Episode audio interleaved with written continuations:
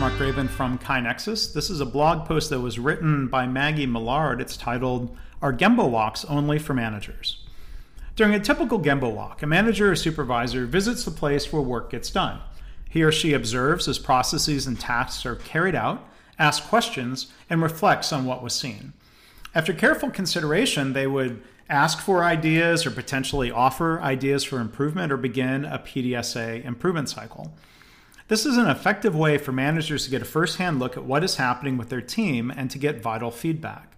But could the approach be used to help employees who are not managers get a better understanding of the overall flow of value through the organization and where their work fits in? We believe that it can. The Gemba defined. The word Gemba is Japanese for the real place. If there is an earthquake and a reporter goes to the scene, she is said to be reporting from the Gemba. Gemba walks became a popular lean manufacturing technique because even the best reports and descriptions about what is happening on the factory floor can't replace an in person look. It's important to note that every type of business has a Gemba. Wherever work gets done is the Gemba, whether it's a factory floor, a hospital emergency room, a retail store, or a software developer's cubicle. We'd even argue that the place where the product is used is Gemba as well. This might be a consumer's home, a business to business buyer's office, or the place a hospital patient is recovering. Almost everyone is both a customer and a supplier. Almost every business consists of a series of activities or processes that add value, usually in sequential order to raw materials or ideas until they are packaged and delivered to a customer. Most people are internal customers of one process and suppliers to another. This is easy to imagine in a factory, but it happens in all types of businesses. Here are a few examples. For one, a medical assistant in a physician's office relies on the front desk staff to schedule appointments and register patients. She is, in effect, their customer. In turn, the provider relies on her to update the patient's history, take their vital signs, and prepare the patient for the exam, making that medical assistant the supplier to the provider.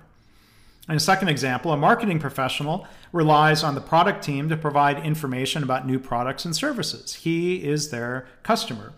He then transforms that information into useful website pages, brochures, advertisements, and other materials that generate leads and enable the sales team, their customer. An accountant might receive invoices and expense reports from various people within the organization. They then generate payments and enter the information into the accounting system, which the controller and CFO will use as, I guess, the customer to make decisions about the financial health of the company. How Gemba Walks can help. If your organization practices value stream mapping, you probably already have a good idea of how each team member accepts inputs and generates outputs. With this knowledge, it only makes sense that every employee should understand the process that comes before and after the work that they do. In the same way that managers and supervisors benefit from observing the work where it happens, other employees can speed the path to understanding by doing the same. Remember, opportunities for improvement aren't addressed during a Gemba walk, usually. It's normally only after a period of reflection and analysis, so there's no risk of employees going rogue and suggesting unhelpful process changes. Rather, they get the opportunity to see what goes into the inputs they receive, and what happens to the value they create.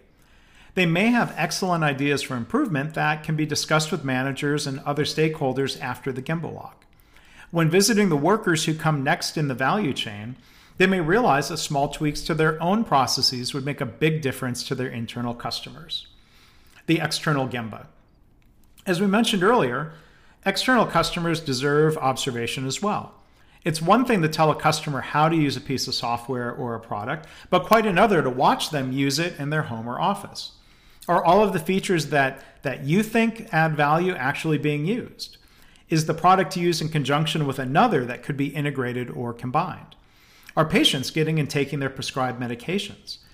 Focus groups and surveys can never answer these questions as effectively as direct observation at the Gemba. For all of these reasons, we'd argue that Gemba walks are for everybody. We want to thank you for listening to the podcast. If you're not already a subscriber, you can learn more by going to kainexus.com slash podcasts. If you are a subscriber, um, we'd ask uh, consider leaving a rating or a recommendation in um, the iTunes store or wherever you get your podcasts. And if you want to read blog posts and a lot of other great content, you can visit our website at blog.kainexus.com.